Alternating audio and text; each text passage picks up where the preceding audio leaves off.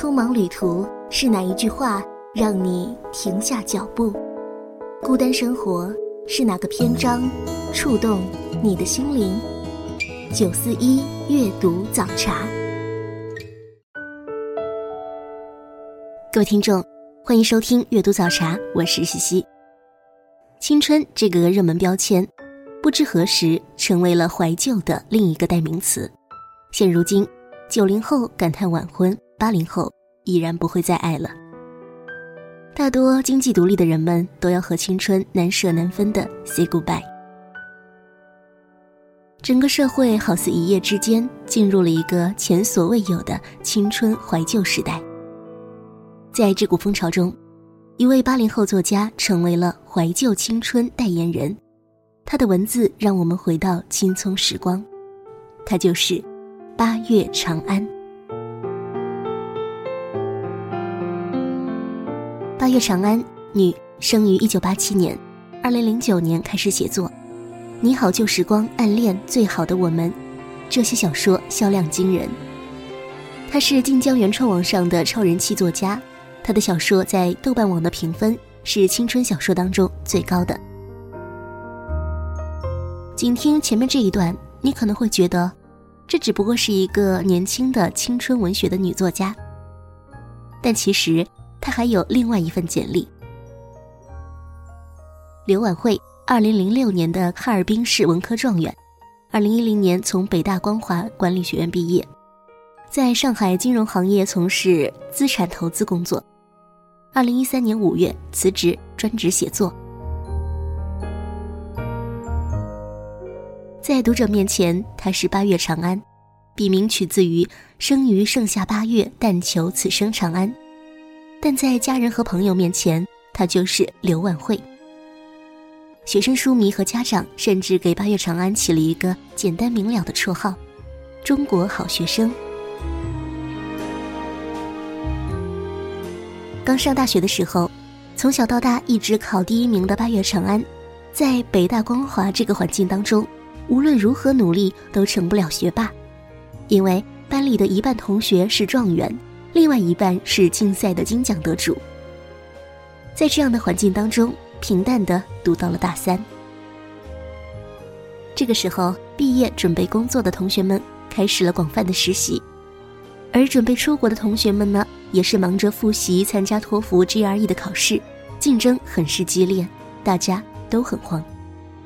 可是八月长安，却在这一年机缘巧合的流落到了一片世外桃源。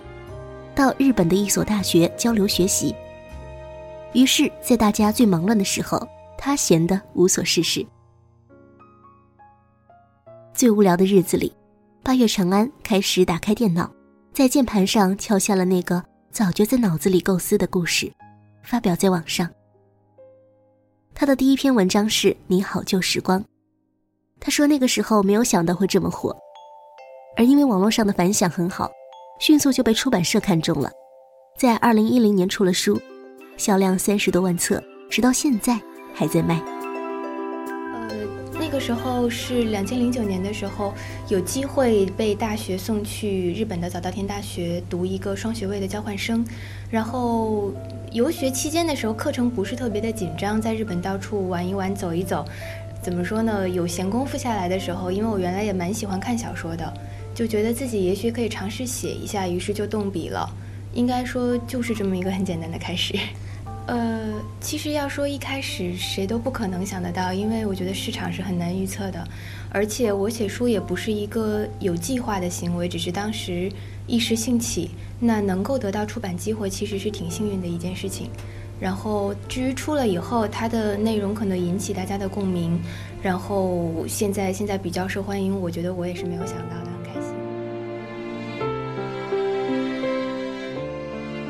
伴随着作品的畅销，八月长安的名字被越来越多的读者熟知，并深受追捧。他的书几乎全部都和青春有关，传递着寻常人充满正能量的青春。我觉得青春小说的核心，应该还是矛盾和成长，因为人在年轻的时候其实是，是一个非常非常奇妙的时期。所有影视作品或者是文学作品都愿意描摹这个时期，人在不停的。从一个很安全的、很很天真的一个环境下，慢慢的开始去接触所谓的真实，然后慢慢的突破以前学校和老师的这种保护。那你会见到很多跟你曾经相信的相违背的东西。不同性格、不同经历的人，在面对这种矛盾或者这种冲突的时候，他会做出很多不同的选择。我觉得，往往人的一些或者说人性吧，青春青春期的人性，在这种选择和冲突当中体现的特别的明显。然而，这些这些选择和冲突，最终其实都是一种成长。那往好了长，往坏了长，往不一样的方向长，可是其实都是成长。我觉得内核应该还是成长比较多。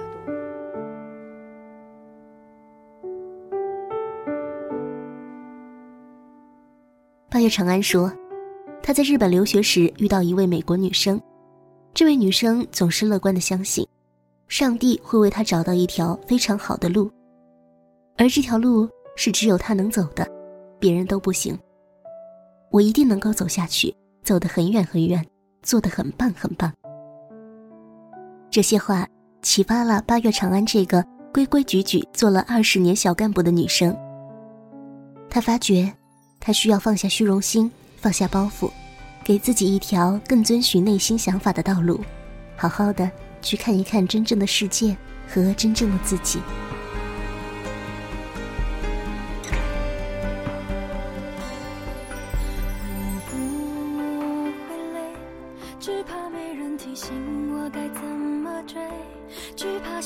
起最单纯的梦，怕不再轻易动容。挫折的风会训练胆小的翅膀成熟，越不安越要勇敢的挥动，找到属于我的天空。就算告别时带着一点泪。待续的故事会更美。我要的世界存在你耳边，细数每个成长体会，平凡却真实的神仙。我唱的永远是不管心愿就能看见，为你不曾熄灭烛梦的引线。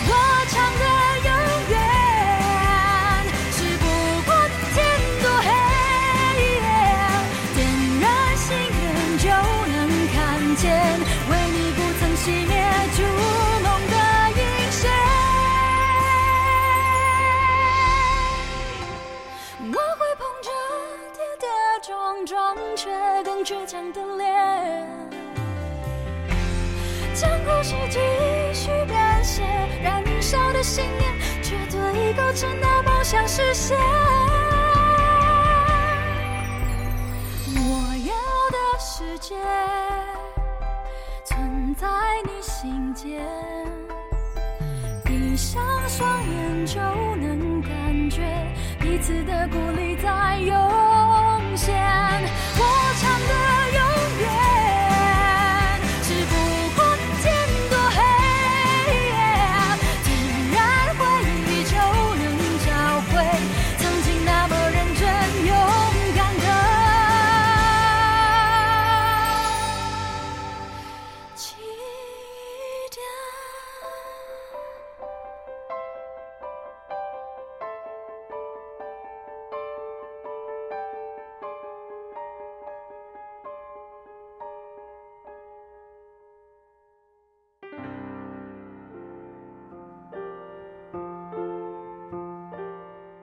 读早茶现在继续，我是西西。之前我们说了八月长安的成名录，现在来翻一翻他的作品。他的代表作有三本：《你好旧时光》《暗恋》《橘生淮南》《最好的我们》。这三本是一个系列，《振华高中三部曲》。先来说到的是《你好旧时光》，这本书的原名是《玛丽苏病例报告》。里面讲述的是一路上成长的点点滴滴。主人公于周周是一个出生在八十年代末的普通小姑娘，和妈妈相依为命，有着漫长孤寂的童年，有个叫奔奔的好朋友。进入小学之后，她在林阳和陈安的帮助下，度过了初期学习拼音的艰难和对学校的不适，逐渐在学校里成了小有名气的文艺骨干。在初中，于周周逐渐放开手脚，如鱼得水，并且和儿时最亲密的伙伴奔奔重逢了。于周周和班级里成绩最差也最古怪木讷的女生辛美香成了朋友。经过努力，辛美香和于周周一同考入了省重点振华高中。升入振华高中的于周周经历了许多波折，与林阳的重逢，对陈安的深入了解，情窦初开的暗恋。重点高中内部的金枝欲孽，诸多事情让于周周急速成长。高中毕业，曲终人散，青春不朽。我觉得成长是一种特别有意思的事情，因为我们每个人从出生开始得到的父母的那种爱是完全无条件的。你从一种无条件的爱渐渐成长，成长到你要和一群同龄人竞争相处，你发现别人并不是无条件要对你善意的。包括可能青春期萌芽的有一些感情，你会发现，如果你自己不够好，这种爱情是有条件的，并不是全世界所有的爱都像你父母一样毫不计较，不计较源头，不计较为什么。你要给自己一个为什么，让别人去喜欢你，这其实就是成长很重要的一个内容。发现你自己并不值得全世界喜爱，那你要怎么样面对这件事情？疼痛小说的处理可能就是我要用一种毁灭的方式去对抗你们对我的不尊重，对我的一些伤害。但是我觉得我要写的小说是大部分人他最终处理这件事情的方式就是接受，并且变得更好。因为真的没有那么多负面的能量，或者那么多犯罪事、犯罪的事情让我们来做。大家都是渐渐发现，我不是一个完美的人，但是也有一些人来爱我。得不到的那些东西，那没有办法，就是得不到。学会接受，学会放手，学会看开，慢慢的、慢慢的成长，慢慢的变得更好。如果说你好旧时光寻找的是共鸣，那么橘生淮南寻找的就是同类。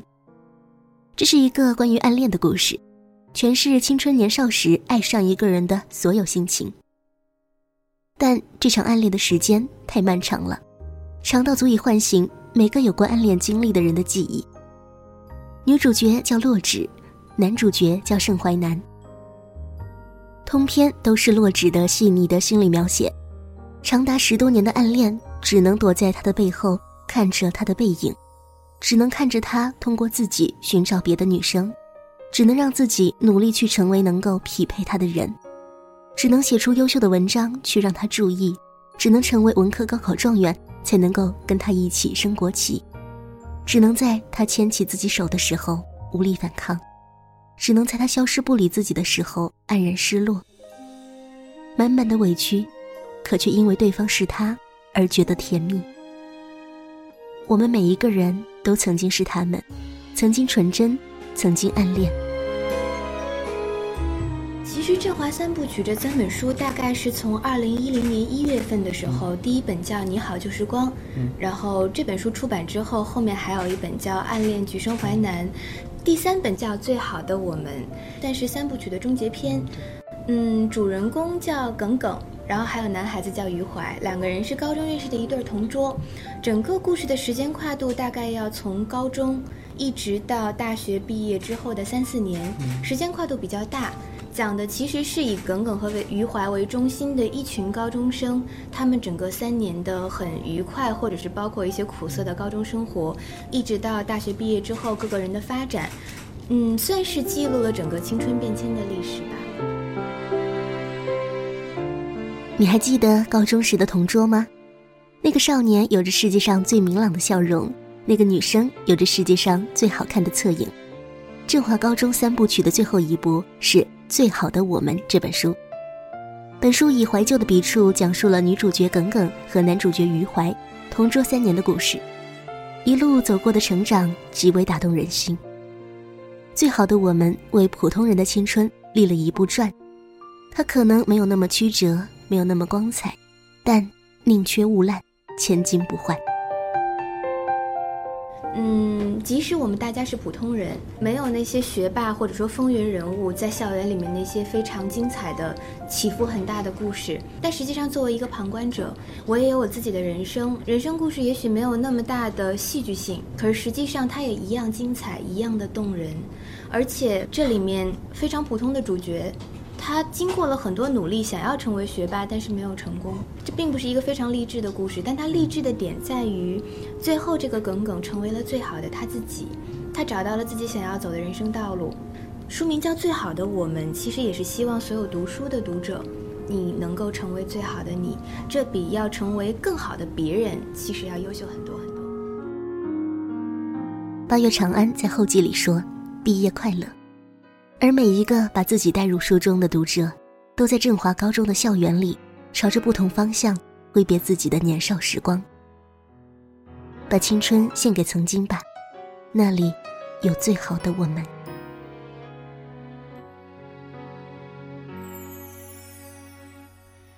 你又想起某个夏天，热闹海岸线。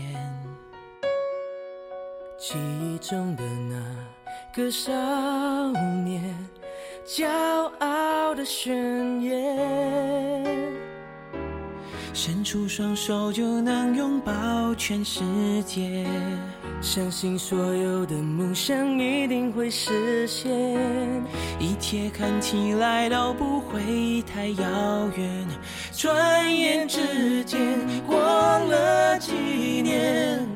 轻浮的语言都已慢慢沉淀，即使难免会变得更加洗练，我们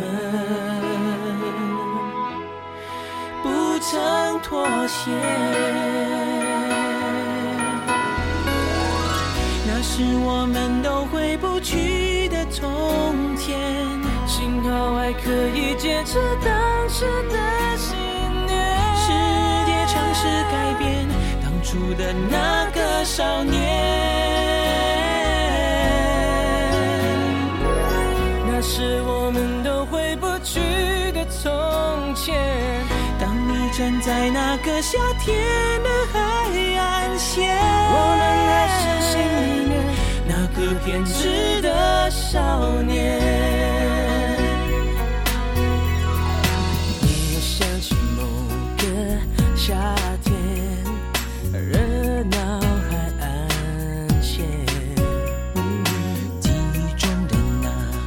少年，骄傲的宣言，伸出双手就能拥抱全世界，相信所有的梦想一定会实现。我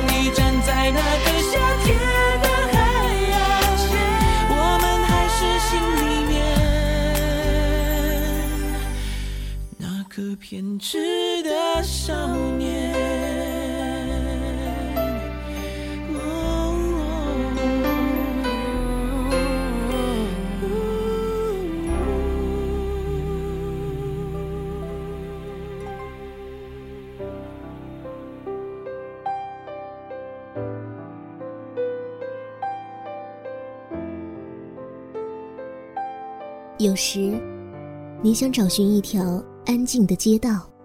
我来到你的城市，走过你来时的路。想象走进街角的旧书店，那里有老式的木窗、泛黄的招牌。多少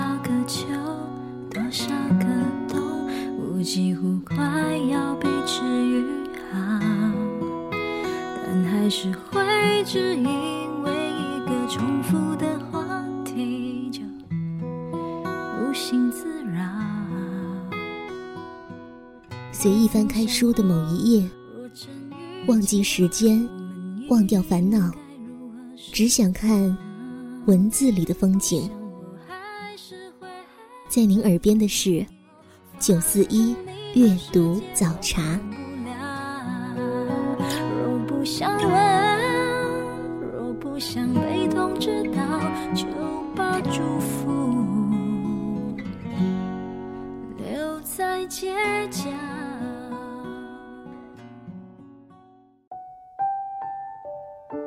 今天节目的主题是怀旧青春代言人八月长安。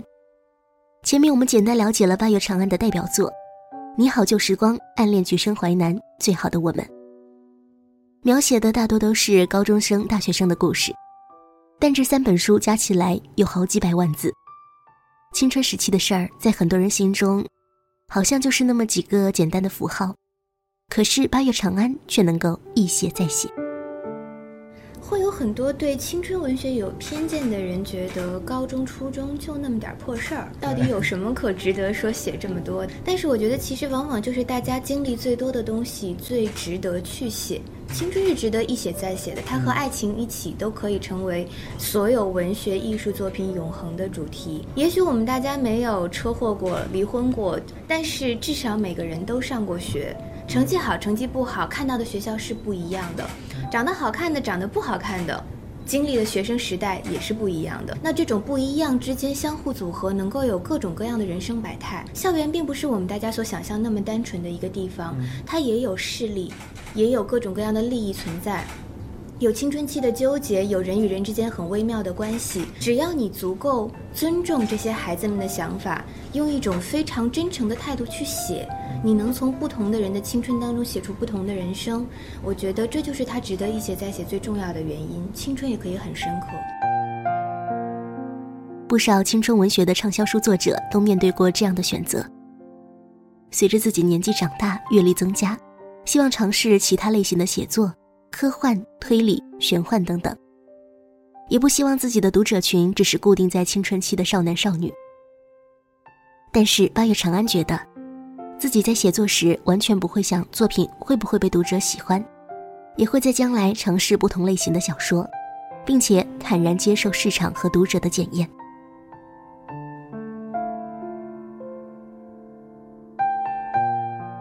八月长安喜欢读书。一个人的阅历始终是有局限性的，而开拓阅历的最佳方式就是阅读。石子健、史铁生、王朔是对他影响最大的作者，他们其实都是写过年轻时代青春题材的一些东西，但是风格不一样。王朔写的是军痞大院儿，石子健写的是当年在农村生活的经历，史铁生写的回忆居多，特别深沉。他们会让八月长安觉得，一个人所写的东西题材，并没有天然的限定，写不一样的东西，不一样的青春，但是却让读者觉得，青春是有反思的、有深度的作品。也许未来他也会想写婚恋题材，也许会写奇幻题材，但是阅历和深度，终将决定作品所能呈现给读者的质感。一千个人真的有一千种面貌，做不同的工作，不同的家庭背景、年龄层次会非常的差异大。但是，读书的人他不一定都是孩子，很多人他可能已经年纪比我大很多，甚至已经生了孩子。我说家长也会读，他们看着这样的青春，想到的是自己现在的人生。我觉得也具有另外一方面的指导意义，就是任何一个人都要警惕。警惕那种生活的惯性，把你渐渐地推到其实你不想去的方向。那你要时时停下来去回溯，说我自己这一路是怎么走过来的。这对于你一辈子过得更好是非常有意义的一件事儿。但是像我自己也能感觉到，大学毕业之后被生活推着往前走，其实没有太多的机会。真的是有的时候人生活是需要一种形式感的，形式感能够让你停下来想一想。但我们往往没有这种形式感的机会，让我们去停下来。当然，以后也许可能也会写一些感兴趣的题材，可能它是婚恋题材的，或者跟亲子教育有关系的。但是我觉得都始终是我手写我心吧。不管写什么，我觉得还都是八月长安风格的。八月长安说，一开始写作的时候，原因除了闲以外，还有讲故事的冲动。这个故事不仅仅是自己，还包括很多同龄人，在长大时遇到困惑的时候。会去想，我当初为什么要走这样的路，导致这样的结果？为什么会有这样的结果？好的坏的都一样。不是说这些东西一定是大家经历过的，但是这种感触，我觉得一定会有。可能你想高中生和大学生看一样东西，肯定得到的感触是不一样。但是我觉得我写的东西是蛮真诚的。是我通过我自己对生活、对世界、对别人的一些感触在写，故事是编的，但是里面的情绪、情怀一定是真真心真意的，呃，所以说这种东西我觉得蛮容易能够引起别人的共鸣。至于其他人看了书共鸣出来的东西到底是什么，这我就不知道了。但是我觉得真诚的东西往往能够得到回应。很多人以为写青春小说都是半自传体。要这样讲的话，一个人成长的经历，他写一本书可能就透支完了。所以写作绝对不仅仅是止步于作者的自身经历，仅凭经历也很难完成那么多的创作。我觉得一个人写作要靠两样东西，呃，三样东西：天赋、阅历和机缘。呃，天赋就不说了，然后另外一点的话，我觉得阅历这个可能就见仁见智了。任何阅历都可以催生出一些想法，这个想法未必是说我今天知道了你的故事，我可能就把你的故事改一改，换一个名字，换一个性别，然后照样写出来。我觉得这其实是一种对写作的侮辱。灵感的来源非常的多样化，但它不应该是如此之直接的。嗯，对于写作者来说，你应该充分的投入的去生活，去充分投入的记住很多你。陌生人的故事，记住你自己的故事，然后忘掉它。其实“忘掉它”这三个字是最重要的，因为只有当你忘掉的时候，它才能够慢慢的真的融入你的记忆当中，不再以它。独立的形式存在，而和你自己融为一体。有一天开始打字的时候，写字的时候，那些你以为你已经忘掉的东西，会以另外一种令你惊喜的形式出现在文字当中。可能你都不记得它到底来源于哪里了，未必每一个都能追根溯源找到它的源头。这是我觉得写作最奇妙的一件事情。嗯，另外一个写作的机缘就是一种叫顿悟吧。你说我的工作做财务分析。然后每天在公司当中遇到的事情也跟我写的青春校园的故事没有关系，但是往往我不知道你有没有这样的经验，你在工作当中遇到某一个人，或者你遇到某一些事情，你突然间一下子因为这件事儿想清楚了自己小时候的一件事儿。可能是很很小的事情，在你某一天走在街上，突然听到放一首老歌，你第一次听清楚了它的歌词，就有点类似这种感觉。你会顿悟到生活当中大大小小的事，它其实是对你写少年时光是一个非常大的促进。即使这个故事写的是少年人，但它并不幼稚，因为作者本身他能够告诉我们很多成年人的想法。我就是成年人，我好好的在做一个成年人。成年世界教会我很多东西，放在了书里面，再教会给那些少年人。这就是整个一个我觉得很美妙的过程。青春文学一点都不简单，就像许多儿童文学一样，其实蕴含着很深刻的哲理。校园生活里也有人生的百态，把这些都写出来，就是一百个故事。青春值得一写再写，因为。它是一个永恒的主题。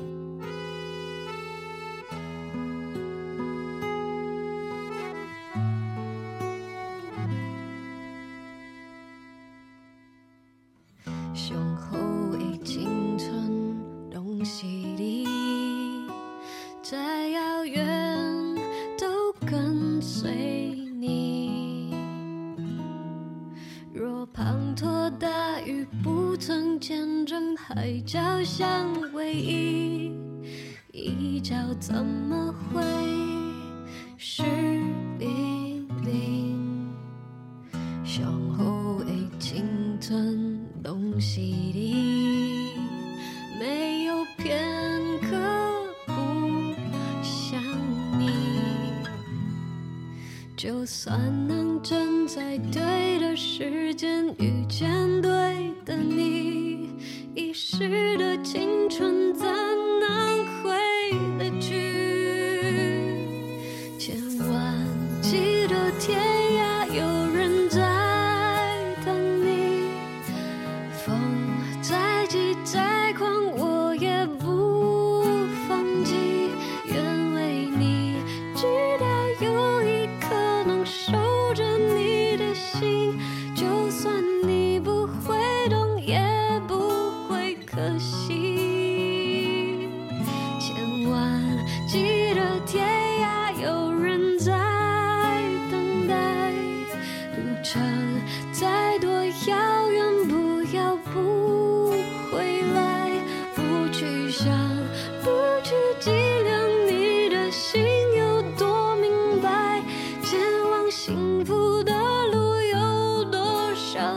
I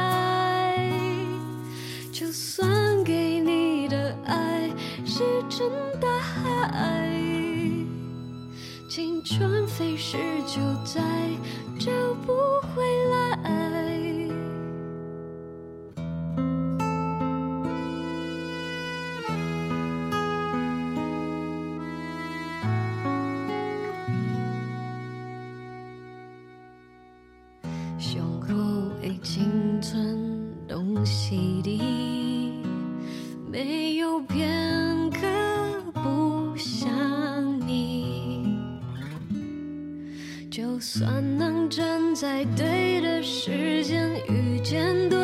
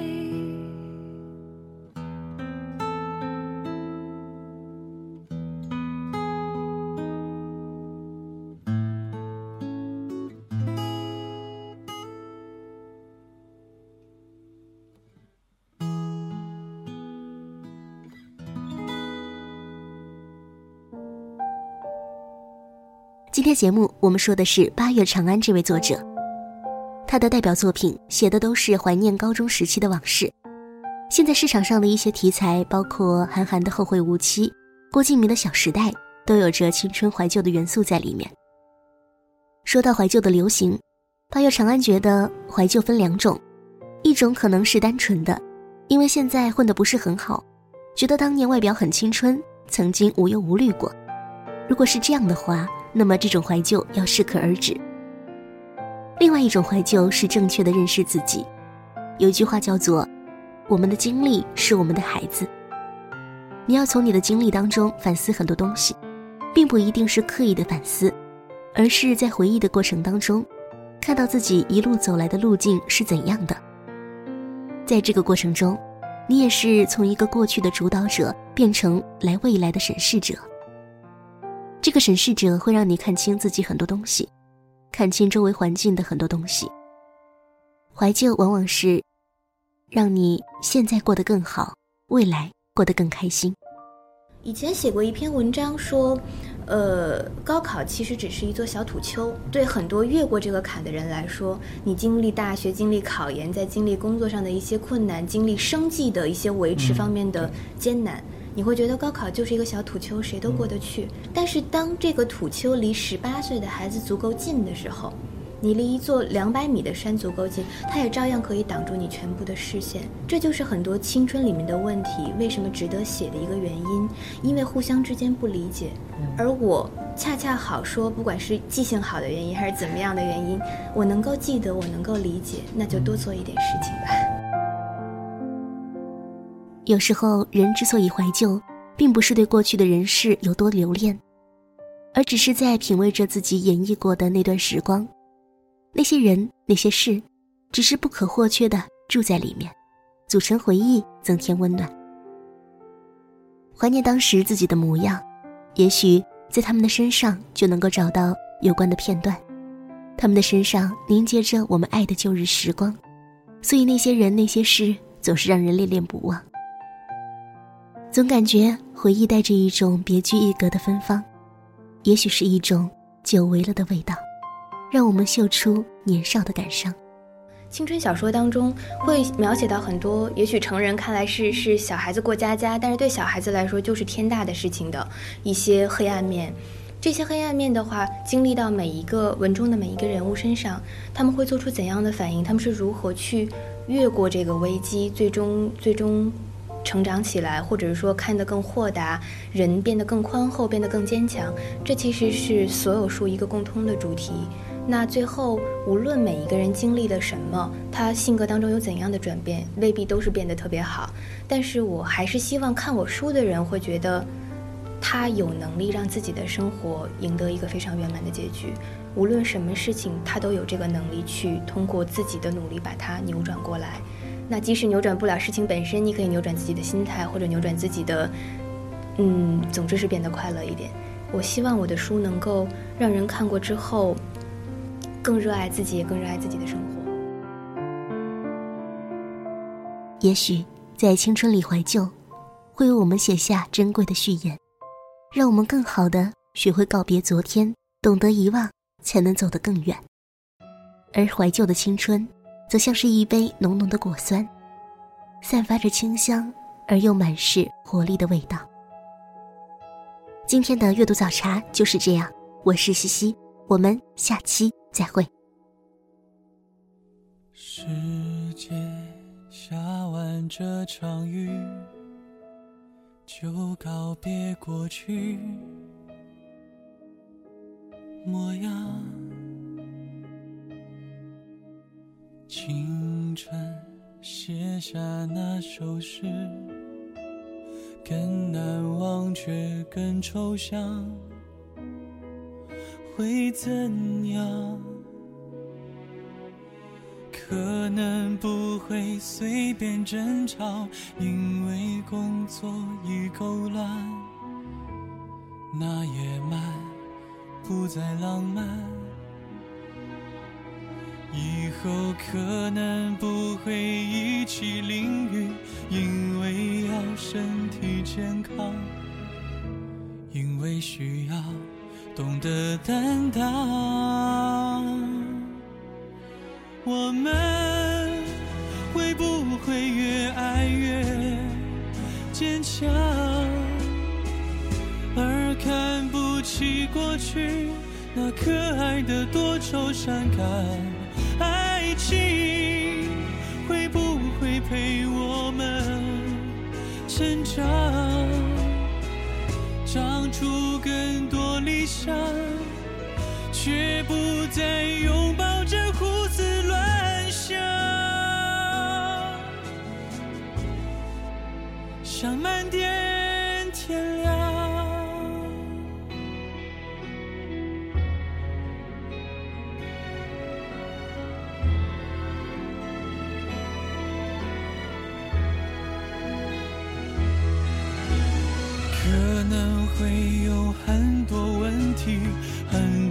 东西要分担可是跟爱情无关。以后可能会把心事隐瞒觉得说了又怎样？觉得需要体贴对方。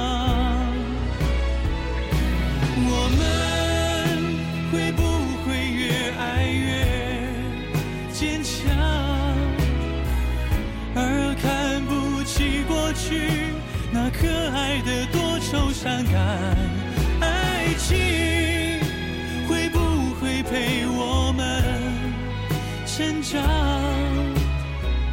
长出更多理想，却不再拥抱着胡思乱想。想。